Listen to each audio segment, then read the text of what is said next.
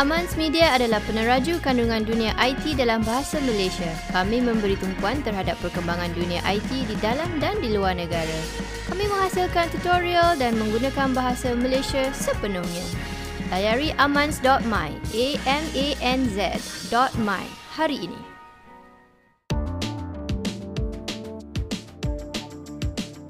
Korang tengah layan podcast Aman sebahagian dari jaringan podcast di Amans ni. Apa khabar semua? Aku Mat Peace. Aku Yem. Okey lah Yem, kita tahu minggu ni agak action pack sebenarnya juga. Uh, banyak juga perkara berlaku. Aku ingat dah mula slow down tapi nampaknya macam-macam. PKPD lah apa semua. Uh, kes pun makin Dengan mencanak suara naik. pun kau macam kurang sihat. Ah Kau itulah. kurang sihat ke babe? Itulah aku aku ada sinus, uh, bukan covid. Uh, tapi dah dah makan ubat ni. So, Eh mana kau tahu kau tak buat test ni kau dah buat test belum lagi? Ah, belum lagi, belum lagi. Belum belum sampai tahap dah Tak buat apa, test. Mungkin mungkin lepas ni boleh buat test. Itu pasal. Eh but 13,000 banyak babe. 13,000, 9,000, lepas tu 11,000. Ada satu um, berita yang agak tergempar jugalah uh, ditulis oleh uh, Code Blue. Dia melaporkan apa yang um, Ketua Pengarah Kesihatan uh, DG Nur Hisham cakap. DG Nur Hisham kata vaccination uh, boleh membantu untuk melandaikan. Tapi there's an issue here. There's a lot of apa nama assumption eh. Assumption pertama adalah kita kena assume virus efficacy 75% maknanya kalau ada 100 orang dapat covid dan semua orang tu dapat virus uh, 75 orang tak menunjukkan mana-mana gejala. Okay? Andai kata it's that good. Tu satu assumption. Second assumption adalah uh, andai kata second dose lengkap second dose by 31st Oktober uh, tahun ini. Um, uh, eh, kalau kita dapat dapat jumpa dua kalau kita dapat tunaikan dua uh, apa nama uh, conditions ni then only kita akan lihat 1000 by end October 1000 cases per day. Um wa- before Tu kira best case scenario jugalah. I, itu best case scenario. Okay tak before before kita throw on our skepticism hat dan sebagainya, kita kena expect ada beberapa perkara eh. Ya, walaupun kita tertinggi kalau kita tengok our world data dan kita tengok uh, hmm. angka case positif per 1 juta uh, kita antara tertinggi di dunia. Very high. Okay. Dan data ni you boleh sendiri check. Our world data uh, daily COVID positive Boleh per Google. million. Go ahead uh, Google. Um, tapi at the same time, at the same time, kita punya vaccination rate, bro. And like I said, I I am happy to be proven wrong. Tapi as as we speak, uh, sekarang ni, as we record, 350,000 vaccination sehari. 200 uh, ribu lebih untuk first dose, 100 ribu lebih untuk second dose. Angka ni nampak gaya macam dia tak drop dan dia akan continue Aha. at this rate for the past few days dan insyaallah dia akan naik tinggi lagi. This is despite IDCC Shah Alam tutup sebab uh, hampir separuh Sebab- daripada dia punya pekerja Betul. dekat sana 200 lebih. Pegawai. Ah daripada Ah, 400 lebih petugas-petugas. petugas dekat sana positif. Tapi memang betul before we jump into like any conclusion, ramai dekat sana yang pekerja yang positif ni tak menunjukkan gejala.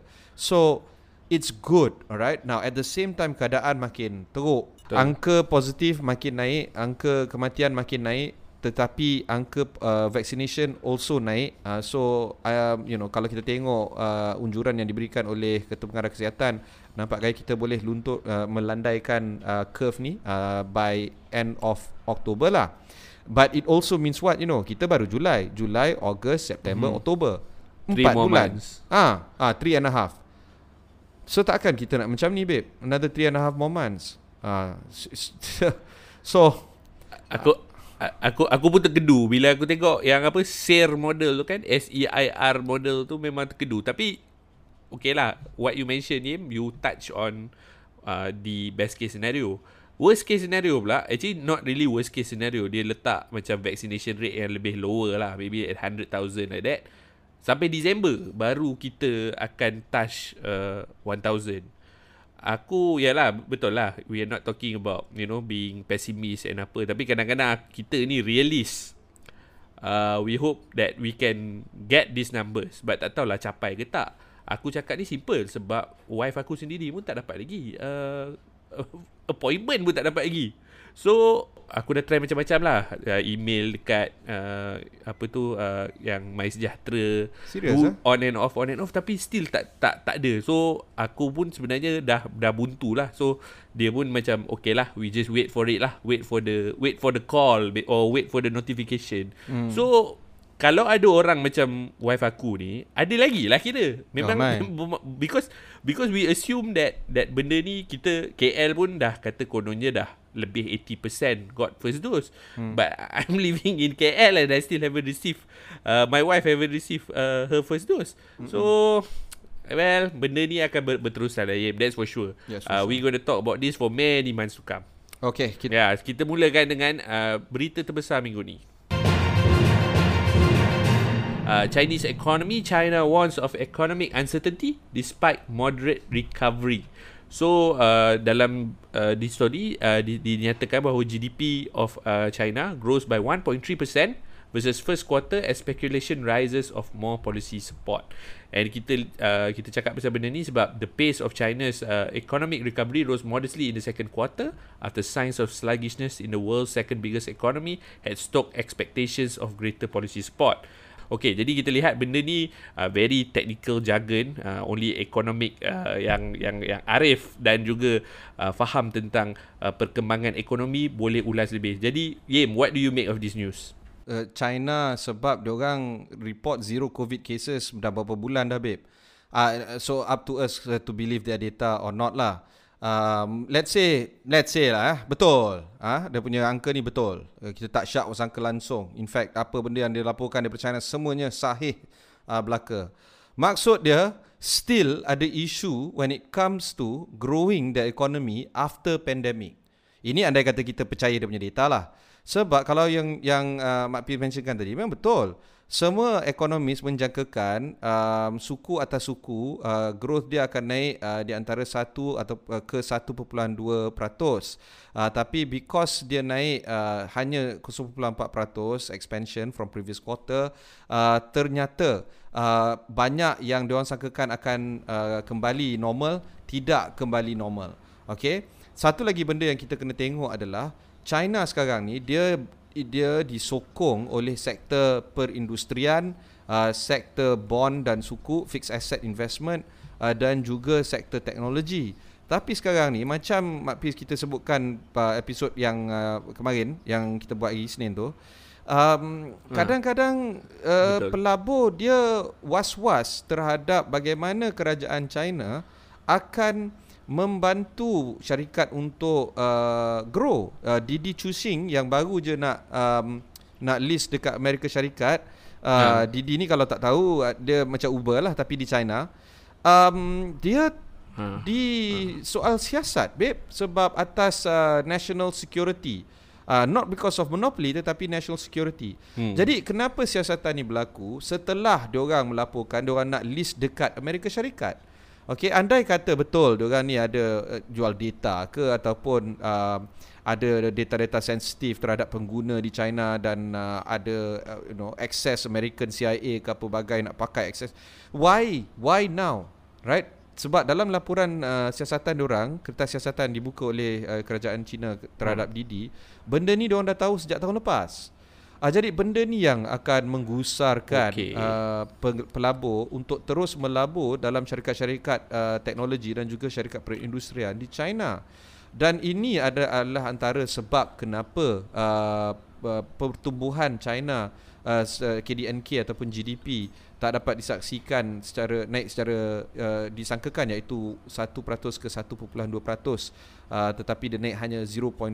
Now if you think that way if you expect sesebuah uh, negara untuk naik dia orang punya KDNK suku atas suku 1.2% dan you hanya dapat 0.4% maknanya you can only grow you, are expected to grow full but you only grow one third of it. Maknanya recovery One dia third. saha, recovery dia hanya 1 per 3 and not full on. Ah, ini yang menyebabkan ramai orang tengok dekat laporan KDNK China yang keluar pada hari uh, Khamis uh, semalam adalah antara berita yang terbesar. Dan okay, now ni uh, secondary issue lah. Secondary issue dia adalah betul ke zero Ah. case seluruh China COVID for the past few months?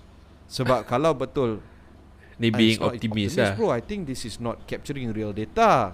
Dan andai kata dia capture real data, dia sembunyikan data. Ah ini semua antara persoalan-persoalan yang timbul lah. T- tapi tapi Im, aku uh, uh, based on based on apa yang kau cakap ah pasal dia dia expect kira grow full tapi dia grow one third. So ni bermakna adakah China underestimate how hard dia orang kena uh, hit by the pandemic? Adakah dia orang macam assume that okay eventually habis je pandemic we can recover 100% tapi actually dia sakit teruk ni sebab tu dia takes longer to recover is is that no, is that no. the, is Uh, that the uh, case? good question. Tapi the case is different sebab uh, diorang sangkakan beberapa sektor terutamanya sektor perkhidmatan uh, dan juga uh, sektor perlombongan actually untuk naik. Tapi yang diorang dapat boost adalah daripada hmm. sektor perindustrian. Um, jadi diorang target some sectors to grow but Betul. those sectors didn't grow. And some sectors that they didn't they were not uh, focusing on contohnya industrial production itu yang naik. In fact industrial production Ha. dia naik sebanyak 24.5% uh, uh, tahun atas tahun dalam suku pertama tahun ini. Uh, dan Okey. juga pelaburan uh, fixed Okey. income or fixed asset uh, naik 25.6% uh, untuk Ha. tahun ini. Jadi jadi jadi jadi uh, will will uh, industrial production akan macam slow down ke atau okay, decelerate uh, lah. So kalau nak tahu soalan tu kita tengok industrial production growth sebab because uh, beberapa bulan Ha. uh, over the recent month memang uh, pertumbuhan uh, uh, industrial production memang dah slow down sebab menurut angka yang dikeluarkan oleh Kementerian uh, Ekonomi uh, China uh, industrial production growth uh, naik uh, 15.4% year on year uh, while uh, annual increases in fixed asset investment dah jatuh 10% for both April dengan Mei tahun ini. Jadi dia punya pertumbuhan untuk sektor uh, industrial production uh, pun dia naik tapi dia tak strong uh, for the second quarter. So it's going to be quite bad for them dalam jangka masa yang terdekat ni untuk tahun ini uh, dan ini telah menyebabkan ramai pelabur dia tengok uh, laporan uh, KDNK suku kedua uh, China ni sebagai mixed uh, result. Not bad but not good either. Uh, so ini memberi kenapa kita fokus dekat China sekarang ni eh? Sebab episod ni kita kena tengok China ni Hmm. dia adalah ekonomi kedua terbesar di dunia tetapi pertumbuhan diorang akan menjadikan diorang sebagai ekonomi terbesar di dunia mengalah mengatasi mengalahkan Amerika Syarikat dalam dekad ini. Dan andai kata China negara pertama yang dilanda wabak COVID ni dan kalau mereka memerlukan 2 3 4 tahun untuk uh, pemulihan bayangkan negara-negara lain yang lebih kecil terutamanya negara macam kita yang di yang lebih kepada E&E Hmm. export dan sebagainya kita ni macam mana pula kita punya pertumbuhan agak slow and that's why kita kena tengok at some sectors macam teknologi di China Ya Allah, it's really really bad. Uh, terutamanya bila kita cakap pasal uh, silicon chip shortage. Uh, dia orang tak dapat roll out PS5 secepat mungkin. Dia orang dia punya phone Samsung, iPhone, apa semua tak boleh dibikin dalam jangka masa yang terdekat. Walaupun uh, permintaan tinggi, demand tinggi, tapi dia orang tak boleh bikin, dia orang tak boleh jual. Bila dia orang tak boleh jual, dia orang tak dapat uh, duit. Uh, therefore economy still struggle. So that's the issue right now with China. Uh, kita akan uh, rehat sebentar. Lepas ni kita sambung pula apa lagi berita yang penting. Podcast ini disokong oleh Ringgit.com. Ringgit adalah portal media kewangan dalam bahasa Melayu yang memaparkan berita dan isu mengenai industri di Malaysia dan serantau. Portal ini cenderung membahaskan pelbagai topik bermula dari ekonomi ke pasaran ke fintech hinggalah ke startup. Layari ringgit.com, rnggt.com hari ini untuk mendapatkan maklumat terkini dan membahaskan perkara yang penting berkenaan dalam industri kewangan. ringgit.com. Okey, korang tengah layan uh, Podcast Amans Aku Mak dan bersama aku ialah Yim Kita nak tahu apa lagi berita yang penting uh, Of course Yim kita, Aku ada terbaca berita uh, daripada Department of Statistics Malaysia uh, Jabatan Statistik Malaysia yang mengatakan uh, Mean monthly salaries and wages fell 9% in 2020 2020 declined for the first time since 2010 So bermakna ni merupakan penurunan uh, salary ataupun pendapatan gaji sebanyak 9% first time in this decade lah since the past decade. Okey, apa maksud dia? Maksud dia adalah aku tengok uh, tweet daripada uh, ketua strategik ketua pegawai hmm. strategik EPF uh, Nur Hisham.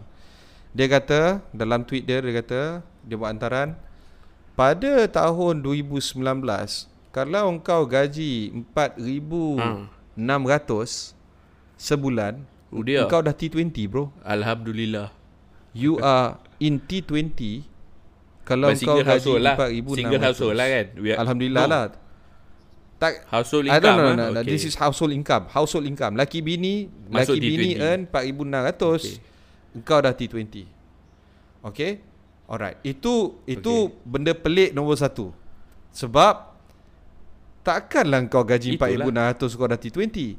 But the data says that. The data does say that. So bila kita nak buat statement you, you know sweeping statement, oh golongan kayangan tak kena ikut uh, apa nama uh, ni tak, uh, SOP uh, golongan Ah. kayangan ber- bercuti pergi Perancis dan sebagainya. Uh, kejap, gaji kau lebih daripada 4600 sebulan tak? Sebab kalau kau kayangan. gaji lebih 4600, engkau lah yang T20. Tapi masalah Kau masa, pun kayangan. Masalahnya Im, Okay, Aku so- rasa aku rasa geng kayangan ni dia bukan T20, dia T1 atau T0.5. No, you're getting it. Ah. T1, Ah. T0.5, T0.1 adalah golongan kayangan. Kita ni sebenarnya Mak Pis, let's not let's be fair here. Kami dua ni adalah T20. Betul. Kelakar tak kelakar sebab Memanglah lagi bini lebih kita campur. 4,000. Kita ah, hidup di KL. T20. Alright. Tu, tu pelik nombor je dah satu. berapa dah? Itu pelik nombor satu eh. Pelik nombor dua. Ha. Pelik nombor dua adalah dalam uh, ciapan yang di, dihantar oleh apa nama uh, ketua pegawai strategi PIA Nur Nur Hisham. Nak masuk T20 club T20 untuk tahun 2020 adalah 4400 Lagi rendah. lagi rendah. so it's easier now to get into the T20 tak ke pelik? Apa benda bergarut eh garut bro. Ngarut. And apa yang mengarut? Tak, I think it, it shows how bad it, It is, is lah. it is how It bad how it bad is. the It is it shows apa? Dua benda. Nombor satu Malaysia punya rangka uh, pembayaran gaji tak betul. It's not right. It just isn't right. Okay? Kita tak ada minimum wage. Uh, kalau kita ada oh tak ada minimum wage yang 1500 1050 nobody does that. Uh, SME syarikat tetap bayar. Kau tengok kau ingat kau punya uh, food panda rider ataupun grab ri- rider dapat ke 1050 sebagai uh, you know minimum wage confirm guarantee? Tak. And then bila kita cakap dekat food panda eh kenapa kau tak bayar? Eh ni dia orang ni gig worker. Dia orang bukan penggaji. They're not our employees. So we don't have a, uh, an obligation to pay them that minimum wage. In essence apa yang dia cakap tu betul. It's not uh, they are not breaking the law You know by not paying the minimum wage. So essentially our minimum wage ni sebenarnya adalah bahan jenaka. It's a Yeah. joke. Okay? Itu satu. Dua adalah uh, the the fair reality is that kalau syarikat tak nak bayar gaji minima tetapi ramai pekerja Okay. masih memerlukan pekerjaan, tak ada permintaan ataupun there's no demand untuk syarikat membayar gaji lebih tinggi. Sebab andai kata aku sebuah syarikat dan aku ready nak bayar 3000 4000 gaji eh, setiap pekerja, tapi bila aku buka CV, aku offer job, uh, engkau nak okey tak? Kau terima tak job ni sebagai RM2000 ataupun RM3000? Engkau kata okey no problem, 2000 is okay sebab aku ni dah berapa bulan tak ada kerja dan aku ni memang nak perlukan kerja hari-hari. Ya walaupun aku dah fresh grad apa semua I should be getting at least 3000 apa semua but here is a real offer, a real company tapi dia nak bayar 2200 sebulan dan aku duduk KL. I don't care, I'll take it. At least I have a job. So maknanya apa? Maknanya there is no incentive for syarikat untuk bayar gaji lebih tinggi. Now ini yang se- disebabkan yang statistik yang diberikan oleh Jabatan Statistik ni menunjukkan penurunan yang agak ketara dari segi pertumbuhan uh, gaji min uh, bulanan dan uh, tahun 2020.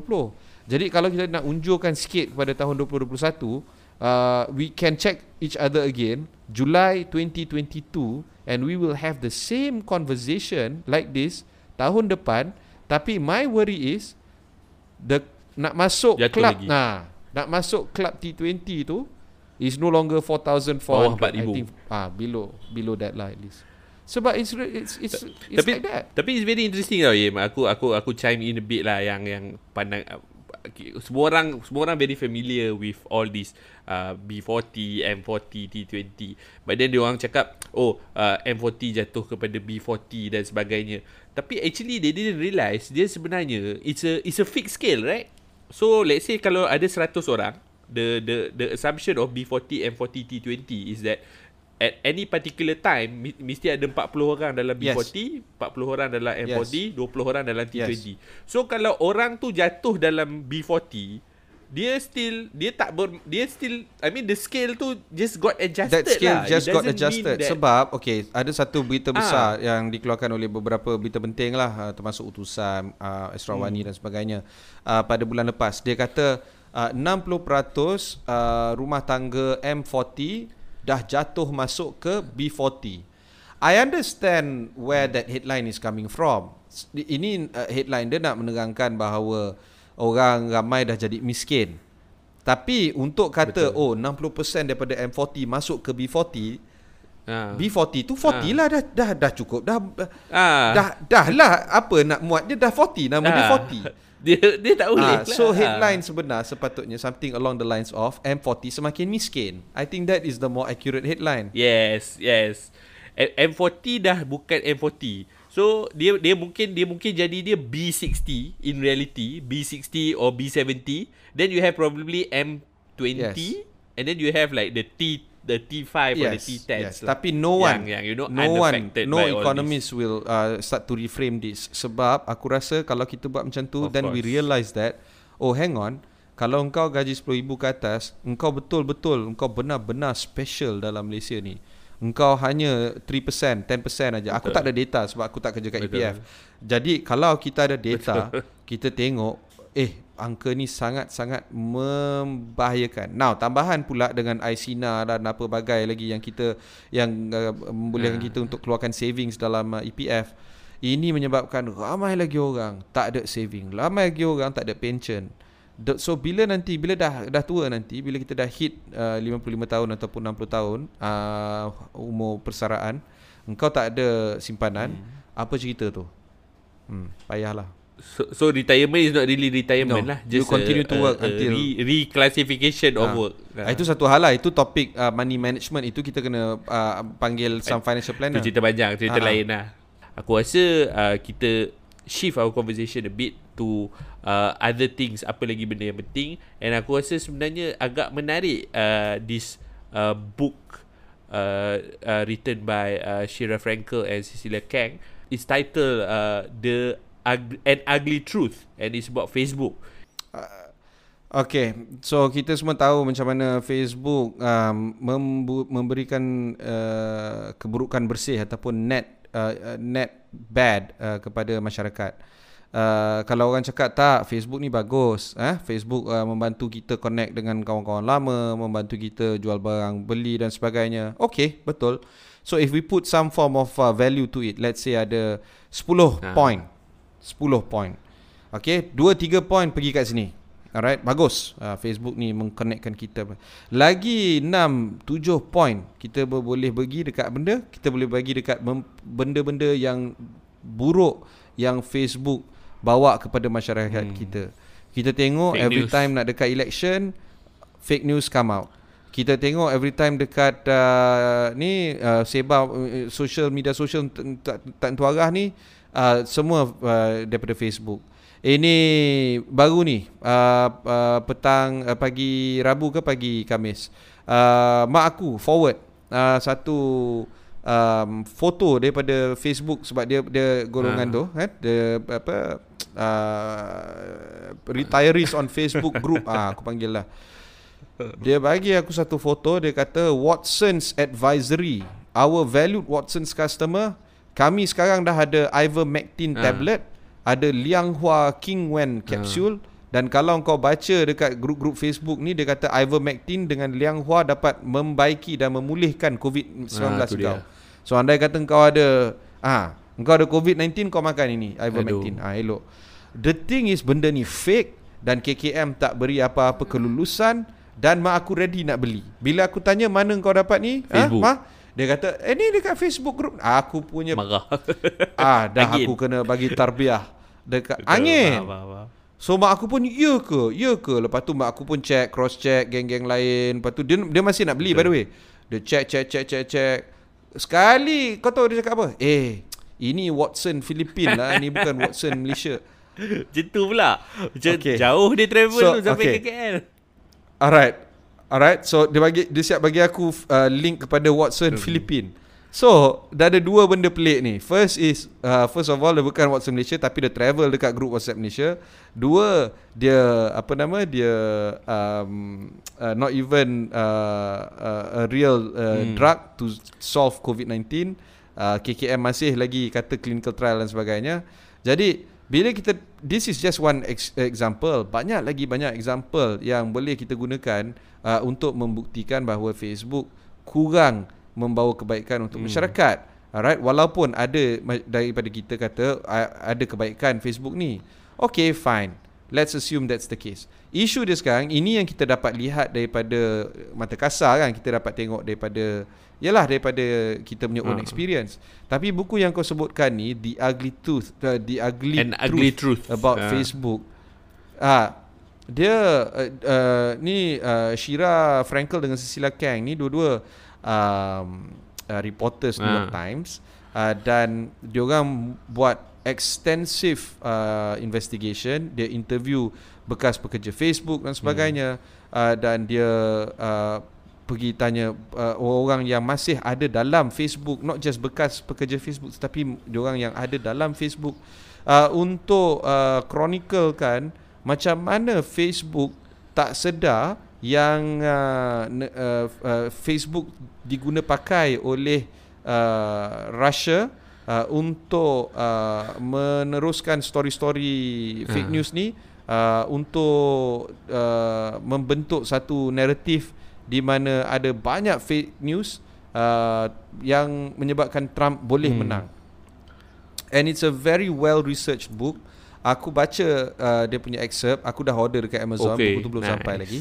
Uh, um, But it is very telling sebab dekat sini ini memberikan kita satu gambaran ataupun sneak preview yang agak interesting di mana tak ramai dalam uh, Facebook ada kuasa. Mark Zuckerberg is is everything a dictator. We know this. Yeah, we we know this but this book tells you further affirms that view. Hmm. Even uh, Sheryl Sandberg tak ada kuasa uh, untuk manage uh, Facebook punya isu. Dan um, Facebook employees eh pekerja dekat Facebook kata uh, diorang sangat gusar uh, tentang buku tu uh, sebab bila uh, Frankel dengan Kang uh, menunjukkan ataupun menulis tentang uh, dysfunction uh. lah dekat top ranks of Facebook ada tension di antara Zuckerberg dengan Sandberg uh, dan uh, reputation uh, Sandberg sebagai master communicator dan sebagainya uh, tetapi ada friction lah di antara dua tu. Uh, diorang panic sebab diorang tak tahu if Zuckerberg is going to be all negative on pekerja-pekerja Facebook ni. Uh, that's how dictatorial lah this uh, Zuckerberg is. So agak payah babe. Uh, so I urge everybody to find this book and aku read. Aku tahu aku tahu aku tak boleh jawab soalan ni lah, tapi aku nak tanya juga. Kau rasa Zuckerberg peduli tak benda Zuckerberg tak peduli. Okay, this is the important thing. Zuckerberg memang tak peduli. You know why? Because uh, every time ada uh, there's something wrong with Facebook, dia akan go on a purchasing spree. Uh, WhatsApp dibeli pada 18 billion US dollars. Uh, before that, uh, Instagram, you know, certain billion dollars as well. So there's always something going on. So andai kata Facebook uh, is failing uh, for some reason, for any reason di Amerika Syarikat, tak ada masalah. Facebook masih top lagi dekat Malaysia. Facebook masih top lagi dekat Afrika. Uh, walaupun you know the issue of uh, Facebook tak dapat digunakan pakai dekat China, it's not a problem. Uh, dia orang boleh create satu lagi company baru ataupun beli satu company dekat China dan sebagainya. Uh, so it's not really a thing untuk um, uh, Mark Zuckerberg uh, you know shares are not going to uh, fall. Uh, you can ingat uh, Facebook uh, share price sekarang agak mendadak uh, naik gila-gila by the way. Uh, market cap nak dekat 970 billion uh, American dollars. Tak akan tak lama lagi dia akan hit 1 trillion market cap it's getting to but the PE ratio oh, eh, 29 eh, ataupun trading at 30 times earnings. That's crazy bro. 30 times earning. And then of course bila kita tengok dekat some of the key um, apa nama key fluctuation rate when it comes to uh, 52 week range eh, daripada 226 uh, dolar saham dia boleh naik ke 358 uh, dolar saham. Uh, it is a very broad margin growth. So maknanya daripada uh, you know daripada April tahun 2020 sekitar 150 dolar sekarang ni dah 340 dolar dia boleh naik very high and it's- when when you when you trade at 30 times your earnings there's no problem uh, when it comes to ad base uh, there's no problem so it's all Boleh it's down to pun. us lah sebagai pengguna Boleh sama ada kita pun. nak continue gunakan Facebook atau tidak Tapi tapi tapi okey lah. Sekarang ni kita cakap personally Im. Aku cakap akulah. Aku aku don't share as much on Facebook as I used to.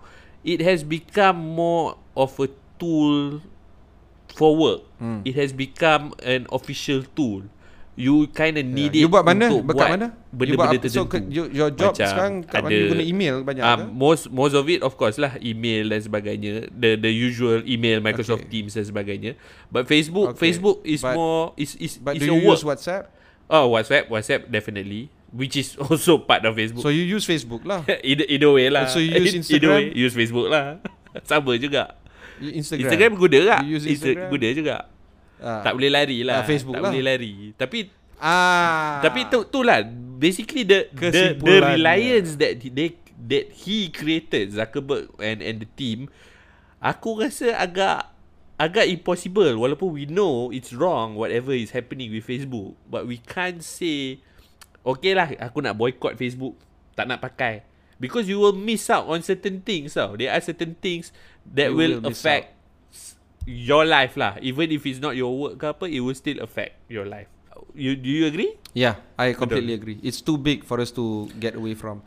Tapi kalau kita benar-benar nak nak improve lah kita punya own products or services, kita kena walk away from Facebook eventually. Um, uh, hmm. particularly publishers. That's why uh, sekarang ni Facebook hmm. dia dah um, dia dah bayar influencers uh, untuk now. Ada satu benda yang kena ingat eh. Facebook dia akan invest dia akan melabur 1 bilion US dollar kepada content creators sepanjang tahun ini hingga tahun 2020 dua tu dia. Okay? So both Facebook dengan Instagram Diorang dah start massive spending spree uh, di, Seperti dilaporkan di Reuters uh, Untuk uh, membendang, membendung uh, Growing success of TikTok. Uh, Dan uh, skim ini akan menyaksikan creators Diberikan bonus Kalau diorang ada uh, hit milestone on either uh, of the Facebook own apps iaitu Instagram ataupun Facebook um, as well as funding for content to be created specifically for the platform.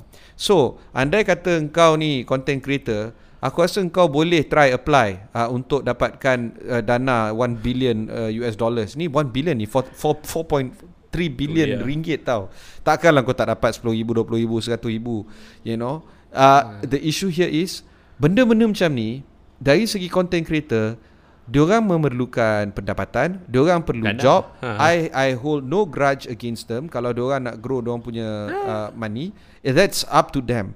Tapi for users like us, we have to realize that the more we use Facebook and the more we use Instagram, it might not be about bringing about good change lah. It will be a net negative at the end of the day. Hmm. Uh, so this is a these are very complex issues. Semua soalan-soalan apa persoalan-persoalan sosial yang kita kena selesaikan. Tapi yang penting adalah hmm. benda ni kita tak boleh uh, ignore uh, sebab Facebook is too big right now. Uh, Well. Facebook is a social media app. Kita akan terus cakap pasal social media. Uh, dalam segmen seterusnya, teman Amans. Zaman sekarang kita banyak akaun social media. Bila nak kongsi status, kan bagus kalau boleh dapat semuanya serentak. Social.co boleh selaraskan proses ini dengan mudah. Layari social.co. S-O-C-L.co sekarang. Okey, Im, aku dah dengar sikit soalan bocor tu. Uh, tapi kita dengar lah soalan daripada saudara Azlan ni. Uh, teman Amans kita minggu ni. Assalamualaikum, ya Matis. Saya Azlan dari Kelana Jaya. Uh, saya seorang pembaca tegar laman web uh, teknologi Amans dan juga baru-baru ni saya telah menemui uh, podcast-podcast yang disiarkan oleh Amans. Agak menarik kerana khususnya kita dah jarang nak jumpa podcast yang berbicara tentang gabungan politik, uh, hal ehwal semasa dan juga teknologi dalam bahasa Malaysia yang boleh saya katakan topik-topik yang agak menarik kebelakangan ni khususnya seperti uh, bank digital dan sebagainya. Jadi soalan saya kepada anda berdua ialah Selepas pandemik ini, adakah ada kemungkinan bahawa syarikat-syarikat media sosial macam Facebook dan Twitter misalnya, adakah ad- ada kemungkinan mereka akan akan membuat satu gabungan seperti merger dan acquisition. Adakah perkara ini boleh berlaku dalam masa terdekat khususnya selepas pandemik apabila dunia diharap kembali seperti normal semula? Ah tu dia. Azlan minta kita uh, ramalkan lah. Uh, kita aku rasa kita baru je cakap pasal M&A ni.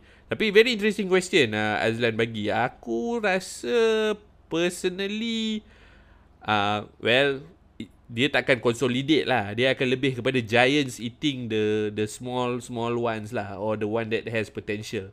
Tapi aku rasa it'll be interesting to see this uh, this this I I'm not gonna I'm I'm gonna put Twitter out of this but I think it's it's mostly between Facebook and TikTok lah. Eh, the, no, betul. Sebab uh, kalau kau nak tengok ah uh, yang uh, social media sites dekat Amerika dia agak boring tau. Kita kena tengok social media sites dekat China sebab orang lagi agak rancak lah. Um, lima hmm. social media di China yang terbesar. Uh, WeChat. Hmm. WeChat adalah antara yang terbesar. WeChat. Walaupun, you know, kita, people... Kita, Malaysian pun pakai. Malaysian pun pakai. Okay. Dia ada uh, active users over 1.1 billion users as of uh, last year. So, this year lagi banyak. Sina Weibo. Um, Sina Weibo is uh, basically is Twitter Twitter version. Twitter version China. of China. Um, ada 222 uh, pengguna aktif uh, harian. Ya, 22 222 million active daily users. Gila bro, gila. I tell you. Uh, uh, and of course, uh, over 1 billion people have uh, have signed up to that. Um, Yuku ataupun Tudu.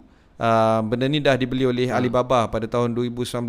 Uh, dia uh, okay. ada 325 juta. Uh, ni boleh katakan equivalent kepada YouTube.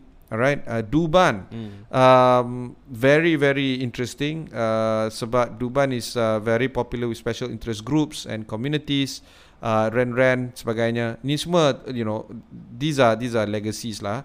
TikTok is going hmm. to be hmm. crazy sebab TikTok uh, adalah satu servis yang imagine eh algorithm kalau kau tengok YouTube let's say YouTube satu video adalah 3 minit 5 minit you know 7 minutes uh.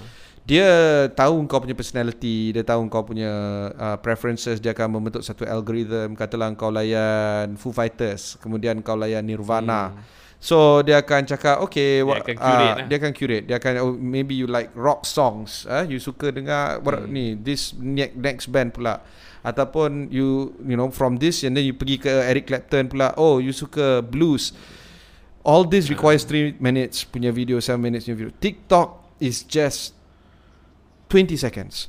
S- seconds. 17 seconds. Main second. Right 60 seconds. And then imagine the data points. Dalam 30 minit engkau layan TikTok Engkau dah tengok at least At least 100 TikTok videos. Within 30 minutes They know exactly who you are Where you're from What your what interest your interest is How long is your interest span. Sebab contohnya kalau aku tengok Chelsea contohnya Aku boleh uh. tengok the entire content full Tapi kalau aku tengok klub-klub uh. bola lain uh, You know macam boring atau malas I, I switch tapi uh. tiba-tiba ada satu video Messi tengah gelecek-gelecek ke Ronaldo tengah gelecek-gelecek ataupun uh. macam mana nak main bola dengan elok strategi dan sebagainya aku stay so dari dari segi sini okay so Yem suka bola tapi Yem tak suka Liverpool Manchester City uh. Manchester United okay so kita feed dia news about bola Chelsea, and and yeah. Chelsea so imagine imagine and, that, ah, and that's And that's 30 minutes of them knowing me dalam tempoh 100 video TikTok. Kau multiply this, pergandakan dia dengan 1 billion users of TikTok. This is it is is is a commodity lah. It's a commodity. Ah, so this is the to, manifestation of information. Dan andai kata TikTok kata, okay, I now have this information. I just need new apparatus. Uh, macam mana siapa kita nak partner up dan kita kena beli uh. that syarikat. Contohnya lah, for argument's sake dia nak beli Zoom. Right? Zoom is about 30 billion American dollars. Uh, Zoom uh, is uh, not that easy to be bought dan kalau kau uh, you know because the market cap is 30 billion kalau kau nak beli Zoom dia maybe kau kena show up with a check of uh, 50 billion baru dia nak jual ataupun 40 billion baru nak jual basically you have to be Facebook level lah alright uh, or bigger or bigger right ingat tak dulu masa dia orang beli um, WhatsApp 18 bilion semua orang terkejut gabak. Wah, takkan ha, WhatsApp 18 bilion. Eh, bro, sekarang 30 lah. bilion bro Zoom. Kau jangan gila jangan main-main. Okay? Anda kata TikTok kata we need we need Zoom. because Zoom somehow or other dia tolong membantu kita punya strategi perkembangan pembentukan eh, syarikat dan sebagainya. Okay, fine. Uh, then it will be sensible for them to move forward. So aku rasa uh, penggabungan may not be so. It's more of acquisition. Uh, dan kalau acquisition it's coming in more from the Chinese uh, social media companies sebab orang memang user base dah berbilion-bilion and the question now is what's next for them. Uh, sebab as a homogeneous market as in, as China is, eventually dia orang nak jadi world champion. Dan kalau dia orang nak jadi world champion dan dia orang kena tandingi Amerika, dia orang tak akan lepaskan Amerika biar buat sesaja je. So dia kena impress Betul. upon us to take apart uh, to take about uh, to take upon their product. That's why macam TikTok, even though it's from China, it doesn't have that Chinese feel anymore. It is now a ubiquitous, very it's, international it's flavor. Brand. It's a global brand, yeah, right? It's a, uh, so that is the that is the situation right now. So terima kasih uh, kepada teman Aman. Uh, uh, kalau korang nak tanya kita uh, macam mana um, nak hantar uh, uh, audio file ni just uh, hantar uh, audio file korang dekat ask at amans.my uh, ask at amans.my uh, dan um, tak payah panjang 30 saat 1 minit cukup lah. Untuk tanya soalan-soalan korang uh, nanti kita orang tanya. Eh, kita akan tengok macam mana kita boleh jawab soalan korang. Sekarang kita ke next session, uh, segment iaitu uh, segmen ramalan kita ataupun Nuzum. Tahukah anda industri permainan video merupakan antara industri terbesar di dunia yang bernilai berbilion-bilion ringgit? Dan saiz industri ini telah kekal gergasi selama beberapa dekad. Pada tahun 2020, pendapatan dari pasaran permainan PC di seluruh dunia dianggarkan bernilai lebih 100 bilion ringgit. Dapatkan berita dan rangkuman dunia permainan video terkini sepenuhnya dalam bahasa Malaysia di axis.com aksiz.com hari ini. Okey, untuk uh, episod kali ni apa kita nak pilih lah, apa kita nak jangka. Banyak benda, banyak benda juga tapi aku rasa apa apa apa yang the most appropriate untuk kita bincangkan dan ramalkan. Aku tak tahu kau kau go first tengok macam mana kalau kau punya ramalan lagi dahsyat sikit. Ush, lain macam. Aku sebenarnya berminat nak, nak because recently kalau kalau kita tengok eh, aku aku uh, petik sikit lah media report uh, daripada uh, timbalan Perdana Menteri kita rasa baru je dalam seminggu dua minggu uh, beliau jadi timbalan menteri uh, timbalan Perdana Menteri. Datuk Seri Ismail Sabri beliau kata seluruh negara dijangka masuk fasa 2 PPN PPN tu uh, Pelan Pemulihan Negara awal Ogos. Bermakna less than half a month lah kita semua satu negara masuk uh, fasa kedua pelan pemulihan negara dan uh, beliau kata uh, ini berdasarkan perkembangan positif kadar vaksinasi lengkap dua dos yang telah melepasi nilai ambang 10%. So jelas beliau negeri-negeri lain dah boleh ikut jejak uh, Perlis, Perak, Kelantan, Terengganu, Pahang, Pulau Pinang, Sabah dan Sarawak yang sudah pun terlebih dahulu uh, berada di fasa 2. So uh, rasanya mana ne- uh, negeri yang belum lagi? Kita Selangor, KL, Negeri Sembilan. Melaka dan Johor. Ah uh, so bil okey, ni uh, Ismail Sabri jangka. Uh, kau pula, Yem, apa bila rasa? Okey, aku beritahu aku lah. Aku sebenarnya rasa ni agak konservatif lah. Aku sebenarnya rasa November baru the whole country lah will move on to phase 2 because of Selangor and KL punya situation and also Negeri Sembilan. But I believe other other states like Perlis, Ni, aku Perak, nak aku nak main satu benda all, yang mak aku hantar. Mak aku dekat Kanga tau. Mak ha. aku mak aku letak dekat Kanga dia main benda ni. Kau dengar eh? One, two, three, four. Ni twinis na sambung cerita. Cerita pakai cemparo. Pakai nak pindah peralih. Jangan duk kalut peralih ni besar ke lemboi. Hampa pakai balik. Kami nak duduk kosong, kadang naik jadi lapan. Dia dah syukur masih terkawal. Pakai bagi kerja sama. Kami doakan agar semua bebas dari virus corona. Buat benda ni boring dia. Tak, sebuah sebuah sebuah pindah pelis, pelis lah jadi perlis. new epicenter. Aduh. Babe, 13,000 Tak kes. boleh. 13,000 kes. Perlis kosong, babe. Dahsyat tak dahsyat? Dahsyat, Dahsyat, babe. dahsyat. Tu- tu- tu- Power Tu perlis memang ni. dahsyat lah. Tu memang Kita gelak Tu why memang perlis so small lah. Hashtag perlis so small. Kau Ah. tengok. Dia yang tak ada kes. Aku sekarang ni, babe. Aku nak pindah. Aku nak pergi somewhere dekat hutan mana. Duduk atas pokok. Diam-diam. Lepas tu aku keluar dalam gua aku. Another 30 Tapi, years. tapi tak boleh. Ya, yeah, variant Delta dia 5 saat je on Ayo. dekat dekat dekat saat. airborne. So tak dah. boleh main-main. Lambda punya berapa Ah, saat tu tak? kau- Payah lah. Ah, Lambda dia tak tahu. Dia tak sampai lagi. Kita cakap yang dah sampai. So macam mana? Ah, Ismail Sabri kata Ogos, aku kata November. Kau pula rasa macam mana? Bila ni kita Ah, satu negara nak masuk? I think uh, Realistic aku lah, ramai be realistic, eh, be realistic, realistic. Ah, Aku rasa December. realistic. December. Kenapa? Kenapa eh? Kena, December ah. Yes. Okay. Ada sebab ada sebab kenapa December dan uh, aku aku ramalkan December. Sebab kalau kita tengok um, unjuran yang diberikan oleh uh, KP Kesihatan tadi dia kata by end Hmm. September andai kata second dose vaccination uh, 80% uh, capai pada 31 Oktober. Aku rasa tak akan sampai. Aku rasa second dose vaccination hanya akan sampai pada 80% hanya pada 31st December 2021. And by the way eh, Okay. uh, it's it's a remarkable feat kalau kita dapat capai by end of this year 80% Ya. rakyat kita dah dapat 80% uh, second dose by Tahu. end of this year. It it, it will be a, a powerful powerful message. But at the same time it is a realistic message kalau kita tengok 80% by end of this year. Tetapi if we hit it by end of this year, ramalan aku adalah only 1000 cases drop by early next year.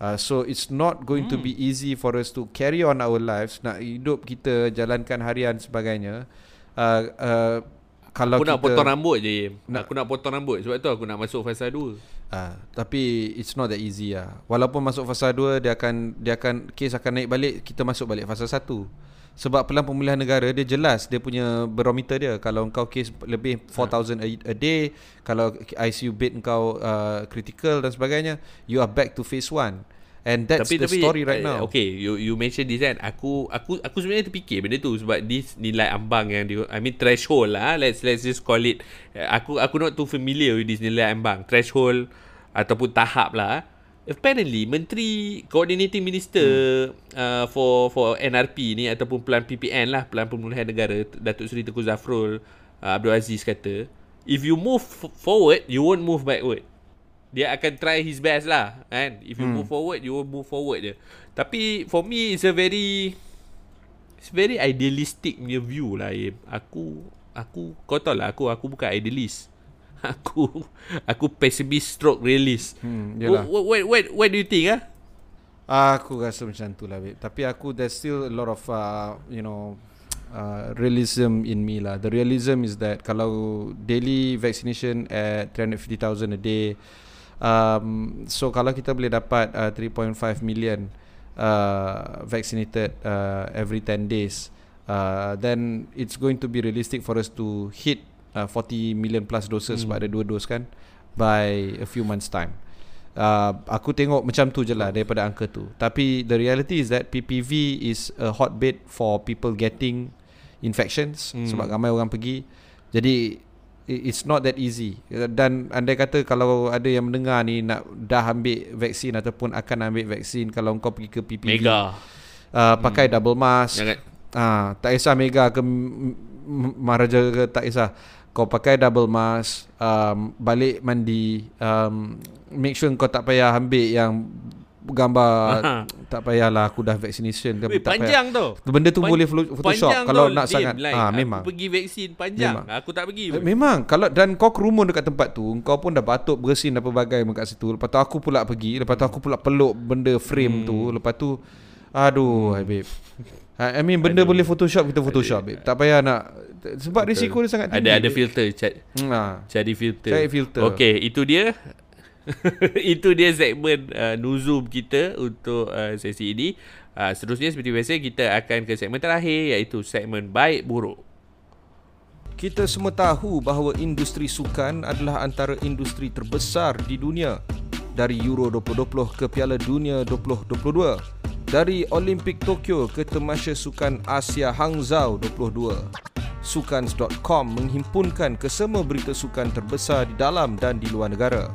Dapatkan berita penting di Liga M3 ke Liga Super di Sukans.com. Semuanya di sukanz.com.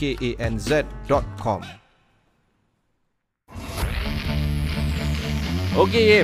Ah, apa yang baik dan buruk minggu ni? Aku mulalah eh. Baik untuk aku sebenarnya, aku rasa agak impress lah dengan Sekejap, sekejap. Aku cari nama dia eh. Datuk Dr. Chong Chi Kiong. Ha, beliau merupakan uh, timbalan timbalan lah, timbalan DG. Ha, dia timbalan uh, Tan Sri Nur Hisham bahagian public health. Beliau adalah uh, mengetua, mengetuai this uh, Greater Klang Valley Special Task Force yang has been given mandate by the uh, KKM Kementerian Kesihatan Malaysia untuk deal with COVID. Sebab aku tengok dia dah dia at at PC dia ni no nonsense tau. Aku tak tahu lah. Aku base just based on aku tengok live PC je lah kan. No no, no nonsense and it is very interesting macam mana dia look and jawab question and in fact apa benda yang dia cakap uh, make sense lah.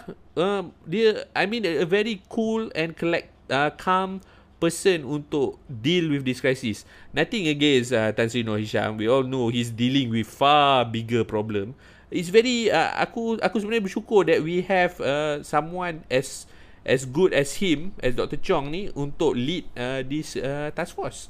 So tu yang baik. Aku tak tahu uh, kau, kau, kau uh, ada ada tengok tak PC Dr. Chong? Ada ni? juga dan uh, bagus lah, memang bagus. Uh, tapi isu dia sekarang um, uh, apa yang boleh buat sekarang the thing is it's very bad. Bila kau tengok kes 13,000 ramai orang yang sakit tak boleh masuk hospital kategori 3 tak boleh masuk kategori 4 pun payah kategori 5 je sekarang dia accept untuk masuk dan kalau kau masuk pun kategori 5 it's not that easy kalau kau dapat ICU punya bed tau sebab it's not enough there's that there's no more ICU bed you know uh, so e- even though Dr. Chong ni dapat mengetuai apa nama uh, KV task force ni uh, Klang Valley task force there's only so much that he can do uh, so kita kena taper our expectation kita tak boleh expect dia jadi macam superman sangat ah uh? kita kena expect dia Betul to be lah, relax betul. Benda ni Betul. ah benda ni kena betul, kena measure Okey, tu tu tu side yang baik.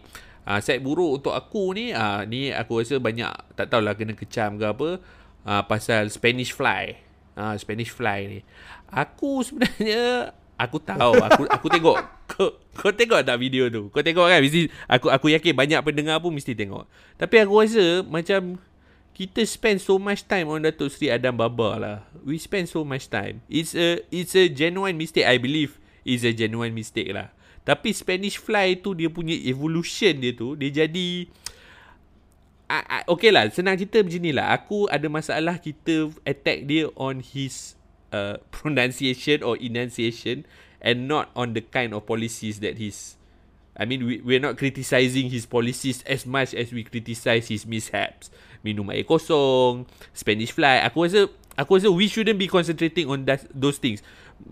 Bab-bab pelawak nak troll apa semua tu aku tolak tepi lah. But it's national news babe Spanish fly sampai Memang. aku dengar sampai ada orang lodge police report lah pasal Spanish fly ni which aku la rasa ilaha illallah ya ke? Eh, Serious? Ah, lo, ya, yeah, lo, uh, tak silap aku, uh, ada orang lodge pasal pasal pa, pasal Spanish fly ni, isu Spanish fly ni, ada orang uh, lodge police report against a portal lah for for reporting ni. Adalah ada ada satu part yang mungkin uh, kurang sesuai yang yang sengaja dimasukkan. Tapi bagi aku I mean ah alah semua orang pernah sebut, sebut silap kot.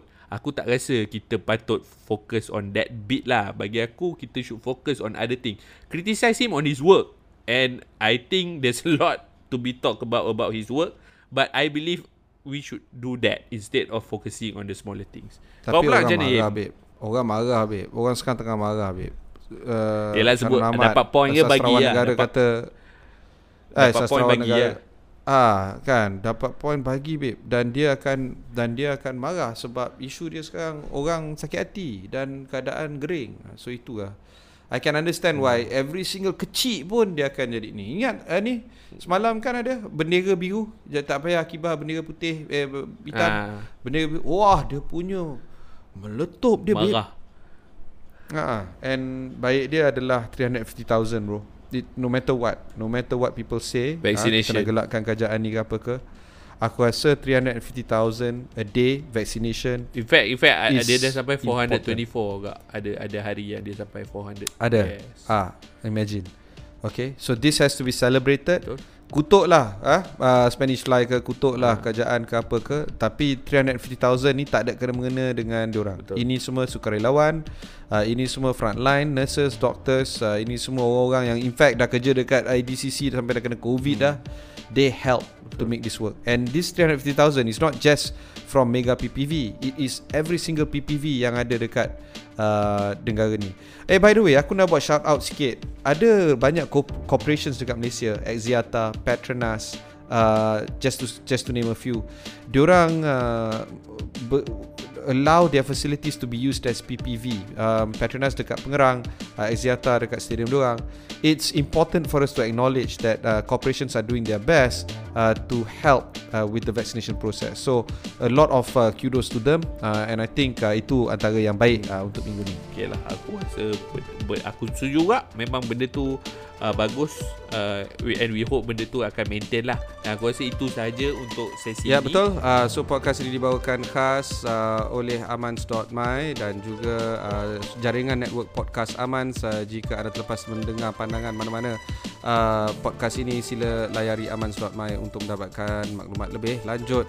Uh, dan juga jika anda ingin memberikan pendapat ataupun anda ingin appear on this podcast, uh, sila hantar audio file kepada ask at amans.my ask at amans.my uh, dan kita akan uh, membawa suara anda ke dalam podcast ini dalam segmen teman Amans. Sekian saja untuk episod kali ini.